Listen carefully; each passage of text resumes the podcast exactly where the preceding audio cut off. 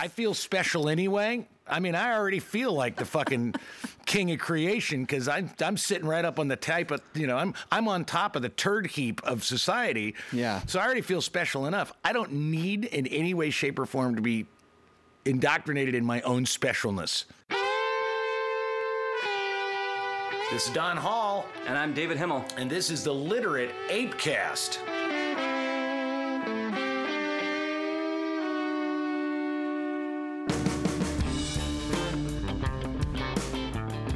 Be advised that the Literate Ape cast is recorded for adults with adult themes and language. If you are easily offended, best to cover your ears. But then why listen to a podcast, dumbass?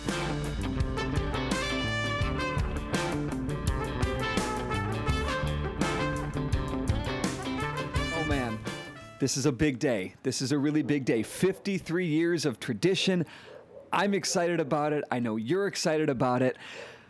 I mean, I I don't know. Yeah, like, it's- I've been looking forward to this all year. This is It's like a great. this is well, the you know, day. I, yeah. Well, I you know, I, I don't know if I look forward to it all year, but you know, I, I it's it's How definitely sort of a milestone. It's oh a my milestone. God. Yeah, I mean, but how can I look forward to it? The the the the excitement of it and the, the competition and the, the commercials and the Oh, I the- commercials. the, the the wings and the Dude, what are you talking about?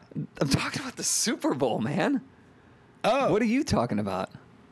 It's my fucking birthday, man. My 53rd birthday. I'm as old as the Super Bowl. Today's your birthday? Today is my birthday, yeah. But last year your birthday was on a Saturday. Yeah, it's still the 3rd. What? February 3rd is my birthday. Yeah, but today's Sunday. It's Super Bowl Sunday. You can't have a Yeah. birthday on Super Bowl. What? That Yeah, you pretty much can have a birthday on Super Bowl Sunday. I, I can say that it's rare, but I've had I've had birthdays on Super Bowl Sunday before. So do you get like double the presents then? Is that like having no, a birthday no, on no- Christmas? I don't watch football, so and nobody I knows know really well watches a lot of football. So the Super Bowl has never been uh, anything other. It's sort of like having your birthday on Christmas. Yeah. Except except if Christmas was where nobody gave a shit and nobody got you gifts because they were preoccupied looking at Jesus. You know what I mean? It's a You know what I mean? It's like that's kind of what it is. So well, you it's like, watch yeah. football. I watched the Super Bowl No, with I you don't- last year. no, I- last I year don't we watch watched the Super, we watched the Super Bowl together last year. Yeah, but I don't like football. I didn't really watch the game. I was there because there was free beer. Yeah. And well, and to be totally clear, I I knew it was your birthday. Yeah. But I'm more excited about the Super Bowl because I'm not celebrating your birthday with you this year because I'm in at, at the time of this recording being dropped on Sunday, February You're 3rd, gonna your birthday. You're going to be doing a Super I'm in I'm in LA with the Super Bowl because that's a tradition that my college buddies and I have where we go to the city of one of the teams that's playing in the Super Bowl and we bandwagon for the weekend. Yeah. See, my tradition for my birthday is that I I turn a year older. Yeah. That and I, it's tradition that I've had since I was born. So that's, a good kind of one. how it works. It's a good one to have. You yeah, because. I don't I don't really care about football, but the thing about that makes this exciting, and I am excited about the game, but I'm excited about the trip because the whole experience for me is not just the game, but it's the trip. Like we go and we just walk the city. There's no plan. We've never repeated a city in the 14 years we've been doing this, yeah. Um, and you know we we don't get to see each other every, you know often throughout the year. So if at all, just this one time. So it's like a good reunion of buddies, and it's you know we drink and we laugh and Well, see, I get Whatever. some of that. Like on my birthday proper, I'm going to be stuck in fucking polar vortex Chicago. Um, so that's not that's not great. However, Dana's birthday's February 19th. Right. Matthew's birthday's February 23rd. So when we go to Vegas, so I'm going to be in Vegas on the 15th. When we go to Vegas, we're going to have like a trio, a triad, a Yeah. triple birthday celebration. And even Dana even mentioned we're going to go on that that great big uh, high roller uh, Ferris wheel where they have like a bar. Oh, yeah, yeah. shit. yeah, because that's you know that's totally unique and totally fun. So we'll have a big trio. So that'll be fun. That'll be but nice, My, yeah. But my one tradition that I've always done, and I've done since I was like in eighth grade, is I spend time and reflect on what lessons. I have personally learned in the previous year because I mean it's it's one of this because actually I'm starting February 3rd I'm starting my 54th year. right. So, what did I learn in year 53? And so, anybody that, that hears this can go to uh, literateape.com, and I will have a post that is it's called 53 years in a shot, but it's really just. And this year I, I stuck it to five things. There are only five things that I learned the entire. It's been a crazy year. But It's been a really things- busy year. Yeah. yeah, it's been very busy, and there's a lot been a lot of changes and a lot of stuff going on, and so I thought I would share them with you and see what you thought of my five things that I learned in year 53. Given that, what are you? What are you? You're 27. I yes, I'm middle age at 27. No, I Yeah. mean I'm I'm staring down the barrel of 40. Yeah, you're almost 40. So it's it's coming. You, But no, I you think turned 40 in May, right? yeah, May 26th. There you go. All right. Yeah, no, I think this is good because, um, well, I I've never considered you an elder of mine. although the world does. Well, yeah, but At I this mean, point, at this point, I, I'm part of. I, when people talk about older Americans, when they say older Americans don't quite understand digital technology, when they say older Americans don't get millennials, when they say older Americans are, you know, struggling with, uh, you know, the new economy, they are actually referring to me. yeah, I mean, I just watched. Have you seen Polar, the the the comic book adaptation? It's on Netflix with Mads Mik- Mikkelsen. No, not yet. Yeah, okay, basically it's it's it's about and I, I started watching it because it looked fun. It's very comic booky. It's a you know an assassin, a, a retired assassin, and Yeah. you know he has to battle all the other assassins, all this kind of shit. Sort of a John Wick thing, but it's you know Netflix and it's Yeah. Mads Mikkelsen. But what was interesting is that I didn't even know it is that he retired at 50. So in the movie, oh, in the movie, everybody's talking about how fucking old he is and how uh-huh. out of shape. You know, it's like he's he's he's gone, he's over that hill, and I'm realizing, fuck, he's playing a character three years younger than me. Now, Mads is actually a year older than me. He's 54. Okay. So it's like he looks pretty damn good. So I'm like, all right, that's cool. But it was very interesting to me. It's like, yeah, I, I am, I'm the the hill that we talk about being over. You're over. Appar- apparently, Apparently, yeah. I mean, I don't feel that way. Well, it's but funny apparently that's the case. I was talking about this with Katie the other night. We were talking about um, just work bullshit, and I had to write this uh, blog post for uh, Progressive, their like Lifelanes thing, and I wrote about it was Yeah. for millennials about why millennials need to buy life insurance now. And I started out by saying, "We know you're tired of being called millennials, but the fact is, you are. If you're born between this year and this year." And I basically got all the the bullshit of the stereotypes about millennials out of the way, and like called it out when people try and market to millennials and talk to millennials that that's Yeah. annoying as fuck. But then, so we were talking about that and about some of the stereotypes, and I I realized that my brother, who is a millennial, he was born at the at the beginning of the millennial age, 1982. He doesn't use a lot of social media. He's not into tech the way that you know, quote unquote, millennials are into tech and use social oh, media. Oh, yeah, right? yeah. And I said to Katie, I said, in a way, Don Hall, who's a Gen Xer, is Yeah. more millennial than my millennial brother. Oh yeah, and You know, based on the stereotypes, because it's all Yeah. fucking bullshit. Well, the thing about it is based on the stereotypes. I was, I was reading not too long ago that stereotypes of millennials is that they they're, they're, they they make impulsive decisions in terms of their career. They see career less as a uh, a means to make money. That they're they're looking to create a life. That they follow their dreams and all this kind of stuff. And well, I'm Gen X, and that pretty much describes me to a T. yeah, you've never made money. No, I've In- I've in your worked for- career. I've I well, you're Worked for right. I've Public never, radio and then I've- your own website. public radio, uh, literate ape. Uh, you know, uh, I, I ran an off-loop theater, and I was a public Right. school teacher. Making money has never been Right. high on my uh, on my on my radar. Yeah, it's yeah. about following the things that I want to do. I mean, I don't have a, ca- a traditional kind of career by any standard. Right. I'm as gypsy. Not that I want to be racially insensitive. But I'm about as gypsy It's- as you get. It's fine. They're all dead.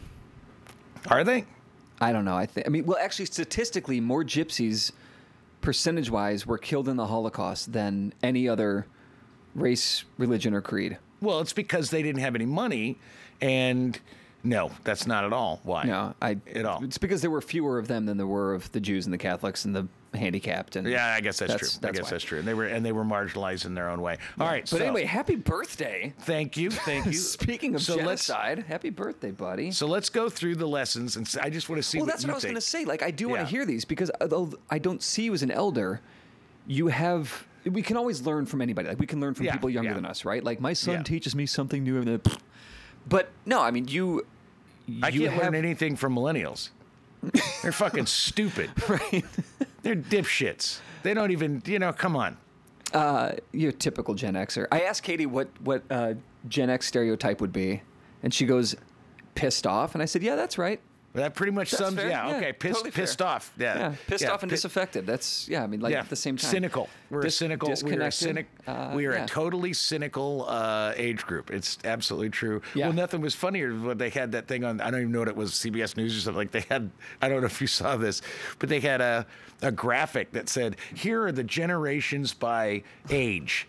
Yeah. And they had all the generations and completely skipped Generation X. I mean, completely. That's been skipped it. happening. Yeah, they're going baby Yeah. boomer to millennial. Baby boomer to millennial, Yeah. completely skipped. And what I love about Patton Oswalt was he, he kind of defined what, what most Gen Xers says like, yeah, I'm totally fine being left off that fucking Yeah, list. right. That's exactly right. That is exactly right. Yeah. Yeah. Yeah. All right. So here are So my yeah, 5 let's- things. Let's see that I got. learned and see what you have to say and see if they, they ring true to you. Mm-hmm. Number five 95% of personal grievance is a waste of time. Oh, let's see. Ninety-five percent of personal grievance is a waste of time. Yeah, think of all the petty fights you had with people or people that pissed you off, like the guy that uh, Yeah. trolled Katie on the internet, and all the energy that you put into being angry about it and wanting to get back at that guy and say things to that guy. Now, what is this? Nine months later, you don't give a fuck. It does. It's not even a blip. It ultimately Yeah. was wasted time that you could have been doing something more productive And I think that- because. that yeah, I think that that's true, but I would I would reframe that to be external personal grievances because if you've got personal grievance with yourself, that's not a waste of time. That's some shit you got to reconcile to No, better I yourself. think a lot of I think a lot of that is is the grievance part of it is and hey, it says ninety five percent, so it's science. Five percent. Okay, yeah. Well, It's, right, no, but it's right. science. I put a dis, I put a st- it's a statistic now because I put a percentage on. it. Yeah, if I just said a lot of personal grievance, So what, what was five it? percent. What was it that occurred in your fifty third year that made you realize this lesson? Well, you know, I mean, I had I had I had a pretty, uh, I would say I had a pretty rough 2017 when it came to dealing in 2016 too, dealing with sort of interpersonal. Uh, you know, some infighting and some betrayals that I had to deal with, and some stuff like that, and you know, and that's that's the uh, the whole point of lessons is that you you sometimes they're kind of hard to learn.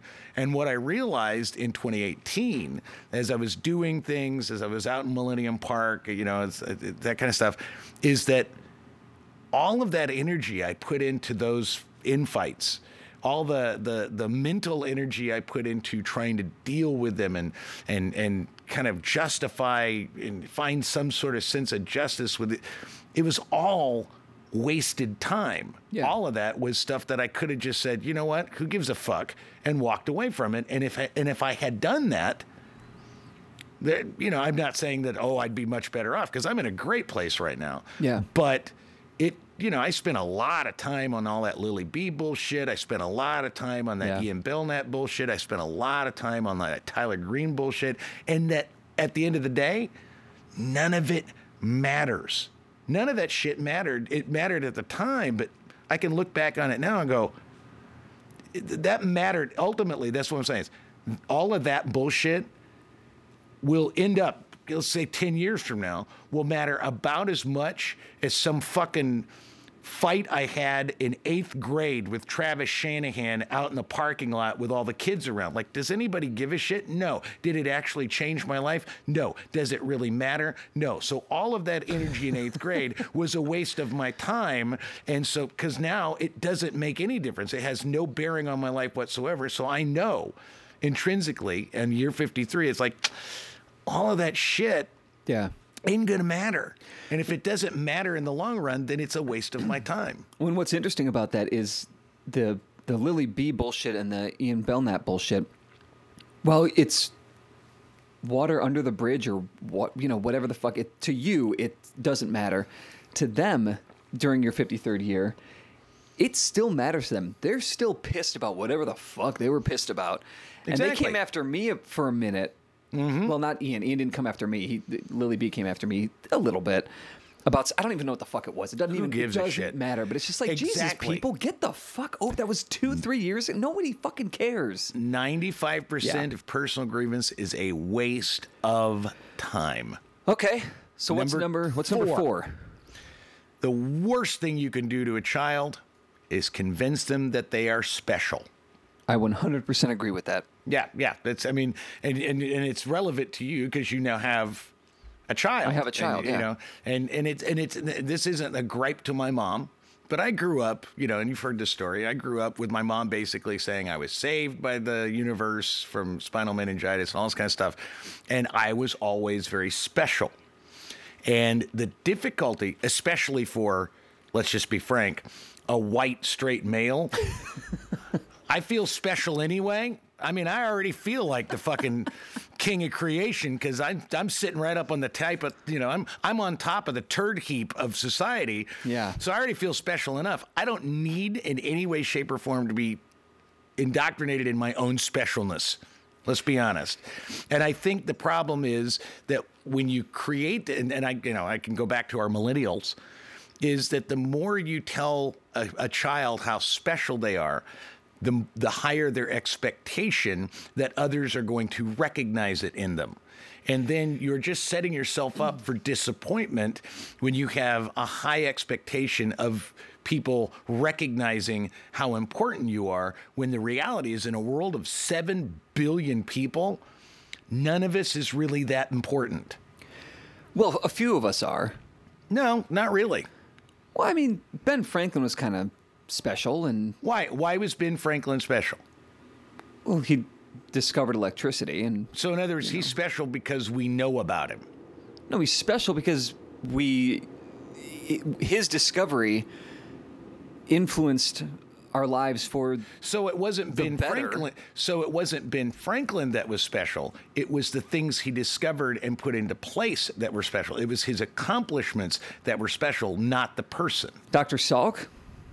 Dr. Salk. What he I mean, you know, accomplished, what he accomplished was important. He himself, he's just as fucking dead as as Herbert Johnson, yes. who you've never heard of because he died alone, but maybe had 17 kids and they all loved him. But in the grand scheme of things, not that big a deal. And in I mean, fact, it's, a- what it's I a would argue, nihilist. where- I, I get what you're saying. It's a little nihilist, though. I Uh, well, think I would also argue that that if that Ben Franklin probably didn't grow up as a child being told how special he was. So that's the thing. I think that there's there's a, a level of balance, as there are in all things. That with the kid, like, I don't want Harry to feel like he's a piece of shit. No, you, uh, that, that's, that, that's the thing. Is I'm not saying that I- the best thing then concomitantly is Yeah. that you tell every child that they suck and they're a piece of shit, but there is he's a no, reality. He's no better.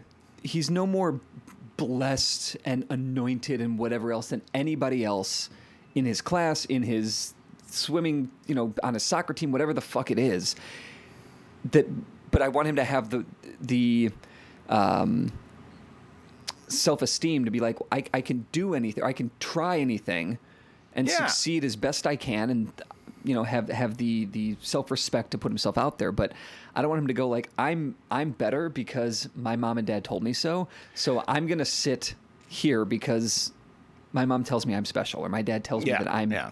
the the best boy in the world. You know, fuck Yeah. off. That fuck no. off all that shit. Yeah, it's gonna but hurt him. It's gonna hurt him like, in the end. It's like I used to say when I when I hosted the Moth, and I I always said this. I said it. I think for all of the I don't even know how many hundreds of uh, of StorySLAMs. I said it's like everybody is their own idiosyncratic snowflake. Yeah. And this was before, quite Snow- frankly, this snowflake was an insult? This was before snowflake had become sort of a, an insult to, to liberals. But, um, you know, it's like everybody thinks they're an individual snowflake snowflake because every snowflake has a different crystalline pattern, so they're very individual. However, we have to have to acknowledge that we're all just made of fucking snow. Right. That really, in the long, in the big, like I look outside and I look at all the snow on the ground, those individual snowflakes, I can give a fuck about any one of them. No. What I see is this mass of snow. Yeah. And that's ultimately what humanity is. And I think, I don't think it's about convincing your kids that they suck. I think it's about convincing your kids that They're most part of, of them the snow heap. well most of them are going to be below average because that's how average works I don't want to convince him that he's going to be below average, but I want him to be prepared for To be okay with and average. bumps and to be okay And- with who he is, and whoever if he, wants is, and whatever and if he he, is. yeah and if he wants to be better than average it is in it is in, in it, it's it's on him To work it's not that really he was hard, yeah. born it wasn't that he was Yeah. born with that above average it's Right. that he has to work for that above average you know it's sort of like the difference between and you did improv comedy for a long time Mm-hmm. it's like some people are just naturally funny Yep. and those people generally are not great improvisers because those naturally funny people didn't have to work at it Right. so they just had to show up and open their fucking fat yops and just make some squawk, and everybody just think it's the funniest fucking thing in the world. But the people that were not naturally just that funny actually had to put some time into the skills and learn how to do it, and that put them in a, in a, I think, a much better place. They never assumed because they were just naturally charming that they were somehow important. Well, even then, I mean, there's you. There's people out there that will work really. If we stick with the improv analogy, that or example, that people will work really, really hard at improv, and they get the science of it, and they're and they're busting ass, but they never quite They're make never it funny. to the top because they don't have that X factor. You know, they don't have that Yeah. thing that some that people are just born with, right? Like, Yeah. no matter how hard Tina Fey worked, she still has a natural ability to be funny. Like she has that innate thing inside That's, of her. I think that, you know. See, I, I think that's developed. I think she has a natural was sense of humor. Yes, I think it's a natural yes. sense of humor, but that doesn't mean you're funny. Okay, funny she- is a different thing. But she, you can bust your ass, and if you don't have a natural sense of humor, you will Yeah. not reach Then- Tina Fey yeah, status. Yeah, You you're never. Yeah, I, I Yeah. Mm-hmm. agree with that. I agree with that. All right, number 3 Your emotions are like a dog, so train them not to shit under the sofa. I would adjust that slightly because I agree with it 100%. Your emotions are a dog. Uh, I wouldn't even say like it. Take the simile out. Your emotions Yeah. are a dog. Um, I'd rather my emotions shit under the sofa than on the sofa. Oh no, Although, because if it's my- under the sofa, then you might not find it, that's what I'm saying. and the It- Roomba can get said- to it that's and why I spread it all over the place. Yeah. I specified okay. under the sofa because I, I don't think your dog should shit on the sofa. I mean, you can train that, but under the sofa, you don't see it, and it gets and it gets you in the end. It gets That's you later on. shit. Yeah. And that's how emotions can be. Is that a lot of your emotions? Your dog shits under the sofa, and you smell it. And your friends come in and sit down on your sofa, and everybody's like, "I smell dog shit, but I don't know where it's coming from." And so then all of your attention is no longer on whatever you have in front of you. It's on finding the, The dog, dog shit. shit. under the sofa, which is basically what therapy is, is finding the dog shit Yes. under the sofa. Yes. So I think you can train your dog not to shit under the sofa, to be more upfront about where your dog shits, and then deal with it. Train your dog. Yeah. And because I see, I see, you know, and I get it. I understand, you know, it, it, it, it I think it's part and parcel of the anti-intellectualism that uh, started actually probably with Reagan, but more importantly, uh, really, really came to fore with George W. Bush, where being, being, you know, where the concept of being educated or thoughtful or critically thinking was considered elitist. And that came from a guy who went to fucking Yale. Well, yeah, but he was a fucking C student, so yes, give me a break. I know. Um, but but that's the thing is like that Yeah. concept of anti-intellectualism goes hand in hand Mm-hmm. with the idea that my emotions are more important than your facts. Right. And and I think that's kind of where we're societally we are now at a place where uh, sort of like the the the the uh, I don't know the ascension of the importance of our emotional status has now overtaken the importance of actually knowing things and reading things and researching things. Yeah. And because of that, we are in a place where we've got an entire country, and I would argue multiple countries, perhaps the globe, you know, except for China, because you know China, they beat the emotion Yep. out of them. Right out of the- right out of the womb. That's what communism does. Right They out of the womb. Have no fucking emotion, and or the state will come and take you away and you know stick you in a barrel. China So- is Vulcan. At least that's what they're trying to do. Yeah, mean- yeah, yeah, yeah. That makes sense. That makes Yeah. sense. All right, lesson number two. Your opinion doesn't often count, but you should have one anyway. Yeah, yeah. I It's not a good lesson. It's not a fun lesson. no, I don't know. I don't know that. That's my lesson. All right, let me ask this. Let me ask this question then. Um, when you say that you should have one anyway, does that mean that you should have one and put it out there for the world, or that you should have No. one so you're okay? Yeah, I didn't. If I if I if I had wanted to say and put it out in the world, I would Okay. put it. I'm saying that most people, their opinion of almost anything, doesn't really matter. Right. But if you agree, if you simply choose to not have an opinion on things in the world, then you're just sheep. You're just there to be led to the slaughter. Yeah. You're just watching the world just kind of pass you by. I mean, it's like people that don't have an opinion on, and I don't care. Again, I'm not even talking about, okay, I think climate, you know, the, the environmental science, um, if climate change is real or climate change is, is, is a hoax designed to fucking marginalize the goddamn oil companies. I don't care what it is you believe, but for someone that says, you know, I don't have an opinion on that either way, then basically you're Well, that's just, just see- stupid. Well, and I don't think it's. I don't know if it's that's stupid. I think it's. you can't have an opinion on it. It's an actual well, fact. No, you can not have an opinion on all this stuff. You, can, have an say, opinion on I don't have an opinion. care about it. Uh, yeah, I don't have an opinion says I don't care enough to formulate an opinion, which means I'm agreeing that one of these two sides are going to make the decision for me. Again, it's like voting. I don't care who you vote for, vote. Now, I know in my heart that, and Mitch McConnell just said it recently, he didn't say it this exactly way, but when they're trying to make uh, Election Day a federal holiday, you basically conceded the fact that when more people vote, Republicans lose. Yeah. you know, and that's what I'm saying. I don't care what your opinion asshole. is, and most of your opinions don't count, but have one anyway. Because if you don't have an opinion, then you've ceded the argument to other people that may or may not be very elitist and intelligent or very stupid and emotionally driven. if if I could, I mean, I don't know what the rules are on, making an addendum to that, but I would because I liked I like that idea, but I would think that because when I first when you first said it, my first thought was, and everybody should just say it. Then everyone should just. It doesn't matter, but say it anyway. Is how I first understood that, which is why I asked the question. Does that mean you should mm-hmm. say it? So have the opinion, but then before you start blabbing, you know, running your mouth and flapping your what do you call it a yap? Yop. Yop. before you before you start, you know, running your mouth off, uh, run it through a filter. Make sure you don't sound like a fucking clown. Make sure it's not just going to upset people. Make sure it's not. I don't give a shit if it upsets people. Make sure it's not just just stupid, just stupid, Well, uninformed, hyper emotional opinion. Because Well, this goes just- to a lesson that I learned many, annoying. many years ago. And I learned this many, many years ago, and I didn't make it up. It's a West African saying.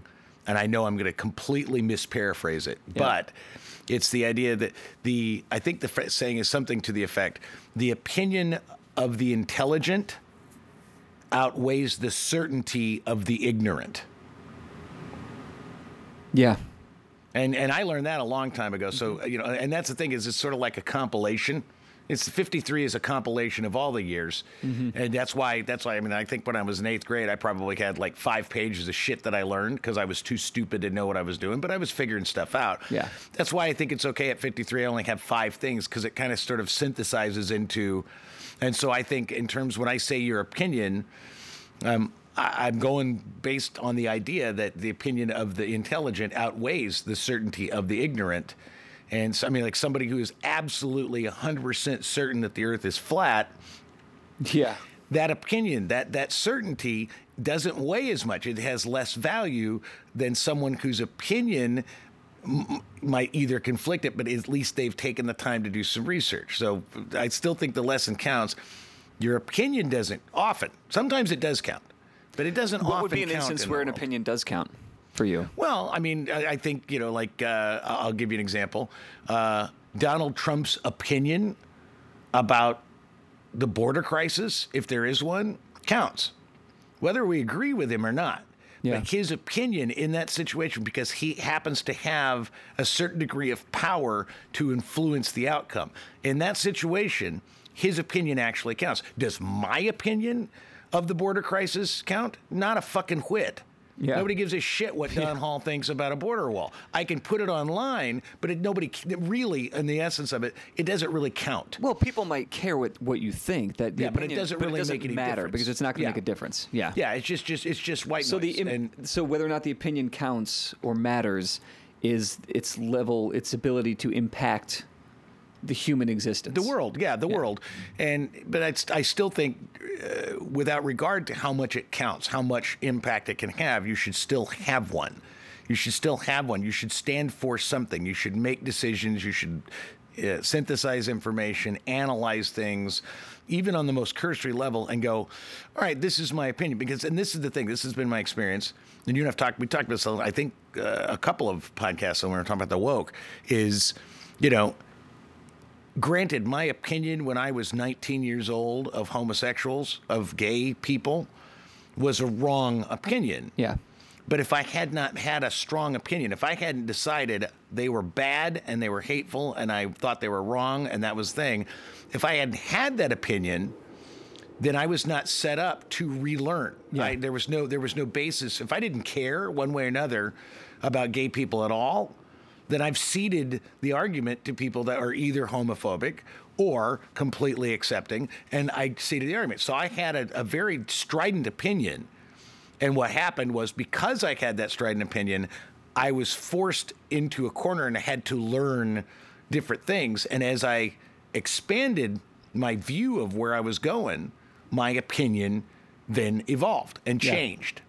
And that is that's I think that I think that's the only way that we as human beings can go from very simple-minded uh, certainties to more evolved things is the is is the idea that have that opinion. And you may be wrong but if you have the opinion at least you've set yourself up for the possibility. You can't evolve an opinion you don't have you can't change a mind that has decided not to have an, a, a thought You're like the gentler version of American, uh, the gentler homophobic version of American History X.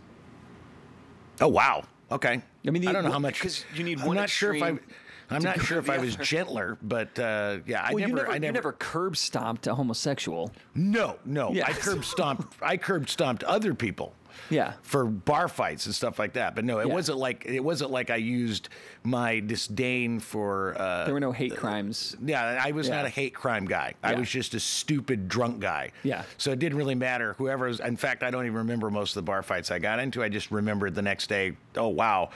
I obviously had a bar fight because I'm I'm hurting and Yeah. here's and this with the knuckles and all that shit. It's like yeah, and then somebody would tell me, yeah, you get drunk, and you got into a bar fight with some dude. And it's like you know, and who cares what it was about? But I almost guarantee it was never about Homosexuality. homosexuality. Yeah, that was not that was not my. It was that probably not like my some guy bumped you at the bar, or looked at you funny, or Exactly, whatever. or yeah, whatever the it is. that bar fights are for. I mean, Yeah, you know, exactly. you, Stupid man. bar fights. All right, and lesson number one, and in this year, 53, this is probably, I mean, I would argue that this is probably a lesson that has been incumbent in most of the years of my life, especially sort of in reflecting about the number of stupid risks I have taken. Um, in the 30 years I've been in Chicago, that most of my most of my successes uh, have come from taking risks that are just on the on paper uh, like who the fuck would make that choice? Um, but lesson number one of my 53rd year, saying yes has enormous power.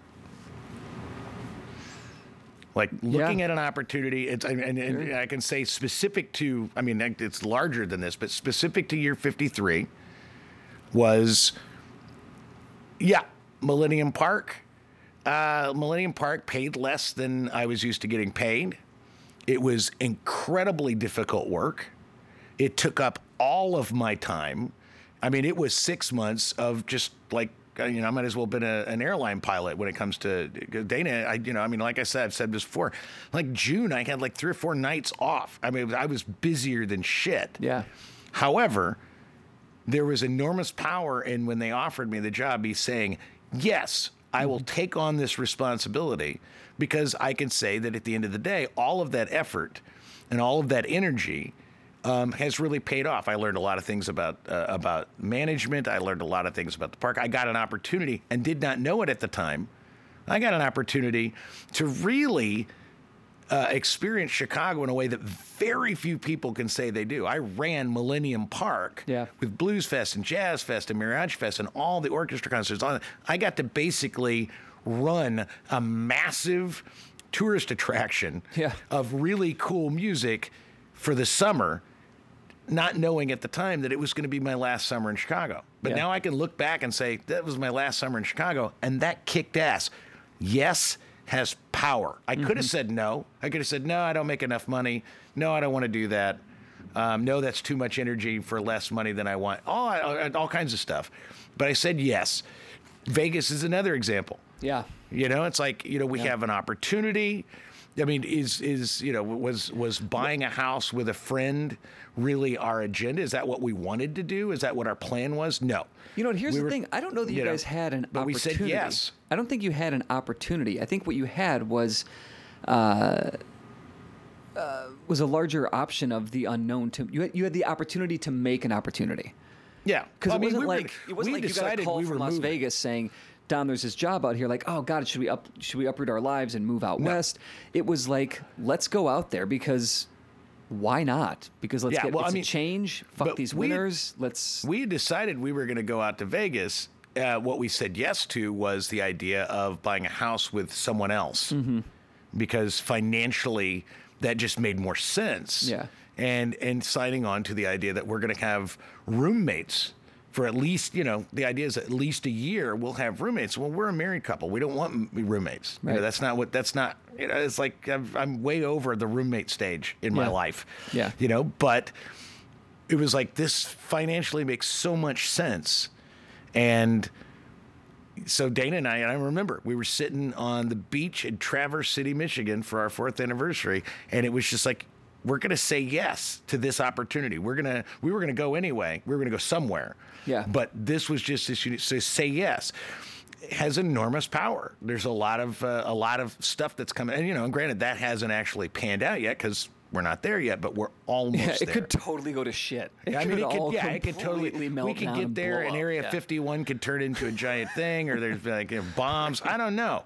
You know, the heat Yeah. could just literally melt my flesh from my bones. I don't know what's going to happen. Yeah. But I still think the concept of saying yes, saying yes has more power than saying no. Saying yes uh, is is enormous. It's a huge thing, and I know too many people, and and I'd say the majority of the people I know find reasons to say no when yes would open up doors that they had not thought about. And so I'm a big fan. It's not like the fucking Jim Carrey movie, The Yes Man, where you just Yeah. say yes to everything because it's not indiscriminate and stupid.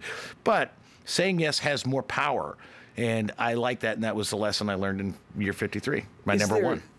So saying yes opens you up to something, right? Like versus Yeah. no, because it sounds like there's another side of this uh, that could be uh, sort of like the the opinion idea that just make make a decision, make a hard decision, stick to it, follow it through, and wherever it takes you. So even if it's a no, it's like I'm not Yeah. gonna I'm gonna say no to this Millennium Park thing, Yeah. and I'm not gonna dwell on it, and I'm gonna say no to it because I'm in search for the thing that I actually want rather than settling for the it's Yeah. it's that analogy that I use that I feel like's often in my career where I've been chasing the chum rather than Yeah. you Well, know, it, rather than than than the the my my food, you know. Yeah. Yeah, well, it's one of my tattoos. And again, going back to lessons that I've learned in previous years, one of my tattoos is a Chuck Palahniuk quote uh, from the book Lullaby. And the, the quote is, and it's inked into my arm every breath is a choice. Mm-hmm. And it's about looking at every moment in your life as a choice that you are making. And that in my 53rd year, the lesson I learned is that that while saying no is possible, saying yes, that's the power position. You know, you're going to make a choice one way also or another. you can switch it around too because you can this goes to that idea of me trying to reposition looking at things negatively like yeah there's a negative Yeah. thing but what's the positive on that like yeah. You know yeah it's bitter fucking cold okay fine yeah but what's the positive i, I just breathed in negative 32 degree air you know like There that's the coldest See, air i'll probably eh, ever breathe that's a cool little thing. Okay, fine. And my positive spin on this weather is, and I've said this a couple times, is have you ever seen the look on a cat's face when you stop pulling its tail? yeah. The sense of relief and joy is unparalleled. Right now, Chicago's pulling my fucking tail. Yeah. And when I walk, uh, get out of my car in Las Vegas, the tail will cease being pulled, and the joy and relief of that is going to be unparalleled. Yeah. So that's my positive spin on this fucking weather. Here's another positive spin on this fucking weather is that it's beautiful outside. Like it's, bright. It's bright. pretty. It's deadly, but there's it's pretty. there the snow. There's enough snow where it's still pretty. Like the yards look pretty. The trees are still. Yeah. pretty. You know, it looks pretty outside, and that I think makes it a little. If it were gray and snowy and shit. I mean, I know it's too cold to snow, but Yeah. it's frankly probably too cold for clouds, which is why we don't have them. But Yeah. um, you know, if it were zero degrees and cloudy and snowy, I think that would be worse than this shit. It's like well, it's like those. Uh, this weather is like those tiny little rainbow-colored octopus, the octopi, yeah. because they're tiny. They're really tiny, Yeah. but they're like 15 different shades of really brightly colored things. Yeah. But these little fuckers ha- are like the most danger, one of the most dangerous creatures on the planet because they've got enough toxins in their little bodies Mm-hmm. to like instantly kill like 26 full-grown adults in one shot. I Yeah. mean, they are super deadly. So this weather is really beautiful. We've got some sunshine, but if you went out there naked on a thing, you're going to die in 25 seconds. I I keep telling Katie that I, I bet you that we'll read news about some fucking frat jackass, some you know, straight out of Michigan State or something, some Big Mm. Ten school living in Lincoln Park, who he and his boys run outside naked or in basketball shorts and get Hey, fucking, you saw- and they frostbite their you- dick off. I sent you a picture on Wednesday, uh, 21 below, and it was a picture of me in a pair of shorts and a T-shirt with my pipe and a and a, uh cup, cup of coffee. And I just said, and what was so funny about that picture is, it makes me look like a total dumbass, which I am. Yeah. But I really did it for my mom and my sister because they, you know, oh my god. And so it was like, okay, Dada, I'm gonna throw this stuff on. Take a quick picture of me. It's not like I was out there for 20 minutes. I went out there for like the least amount of time Yeah. for Dana to take a fucking phone shot so I could go back inside. But I got the shot. Yeah. And that was all it counted, and it was funny to me. And I think what it was the caption is minus 21 degrees. I'm on Vegas time, so give me a break. Yeah. And that was sort of my, hey, look at me, Chicago badass. Well, of course, you know that time does not affect the weather. It's, you know, I mean, unless you're looking at, you know, the the the longitude. Las. Vegas time is a mental state of mind. It's not a time. It's a mental state of mind. So saying it's it's this is like the Margaritaville way of thinking that it's five o'clock is a- somewhere. That's kind of what I was saying. Sure, sure, sure. See, with thinking like that, you're not a Gen Xer. You're a baby boomer. That's some Jimmy Buffett bullshit right there. I guess that's true. and I, true. subscribe to some Jimmy Buffett thinking, but that's just because I'm a rich white boy with a boat. All right, Simian cohort, here's Don and David with the six things you should do for the week. My first thing is being that it's Super Bowl Sunday, root for the Rams because fuck the Patriots. And fuck the football team, the Patriots too. All right, all right. So that's your number one. Um, my my all my three have a theme that you'll very quickly see, given that you're talking about Super Bowl. Um, I want you to read one of three books. You choose the book. All three of these books were published in 1966, the year I was born. Okay. So you can either read by Hunter S. Thompson, Hell's Angels, A Strange and Terrible Saga, or you can read by Larry McMurtry, The Last Picture Show, or by Martin Luther King Jr., Where Do You Go From Here, Chaos or Community? All three of those were published in 1966. They're all three 53 years old, completely different perspectives. Hell's Angels, A Strange and Terrible Saga, The Last Picture Show, or Where We Go From Here, Chaos or Community. That's my number one, or number That's, three, rather. That may be one of the best of, of the six things we've ever done. That's that is insightful, man. That is Thank you. And all three look at America then and In a- now. With that's yeah. Yeah, I thought about that. And as we celebrate America's most celebrated sport today, Yeah, a, my a sport birthday. that Hunter S. Thompson loved, Yes, Uh, it's true. yeah, your, your birthday. Yes, your birthday's a sport. But no, it's it's that's that's some heavy shit, man. Rock and roll. All right. Uh, so my next thing is, as you watch the Super Bowl today, don't be moved by any quote unquote woke commercials. Just don't. Don't fucking post a Budweiser commercial where the horse is hugging a fucking Black Lives Matter person. Just they're selling you shit. Don't buy into it. Just just don't. No uh, commercial being run in the Super Bowl is woke. None Fair enough. That is true. They're not. They'll try because they want to cash in it. All right. My number two is a listen. Again, keeping with the theme, while this was from 1992, Dr. Dre is 53 years old. So I hmm. want you to listen to The Chronic. Fuck yeah. Yeah, listen to the whole listen to the whole album, The Chronic, 1992, because Dr. Dre is 53 years old, just like me. Quick side note to that, and here just to talk just to talk about our age difference. So in 1992, you were how old then? 20. God, 92. I was uh, ah, shit. Uh, it's four years. You know, I don't. I, you caught me off guard with math. I don't know. 19, whatever it is. Yeah, 20, you 28 maybe. Probably like 20. No, I was 26. Was I 26? I was 26 in 1992. Is that right? I think so. Um, yes, 26. Wow. Okay. 26. Yeah. Okay. Yeah, I was 26 So years you were old in 26. 1992. I was 12, I was 13, and The Chronic had come out. And as uh, in my eighth grade music class, we had to like perform something. And I performed a nothing but a G thing with it was me and Eric Doty, two white kids, got up and rapped the, the clean version of a nothing but a G thing. Yeah. That was my. There you go. I So- the whole class and my music teacher were like, you know, jaws on the floor, eyes wide, and these Uh-huh. two white kids just doing their best Dre and Snoop. It was fucking. I wish I So had today, video of it. so today in LA, Super Bowl, I want you to just put Yeah. the Chronic on. That's yep. I will wake up to it. I will put it He on. is the, yep. 53 years old. Wow.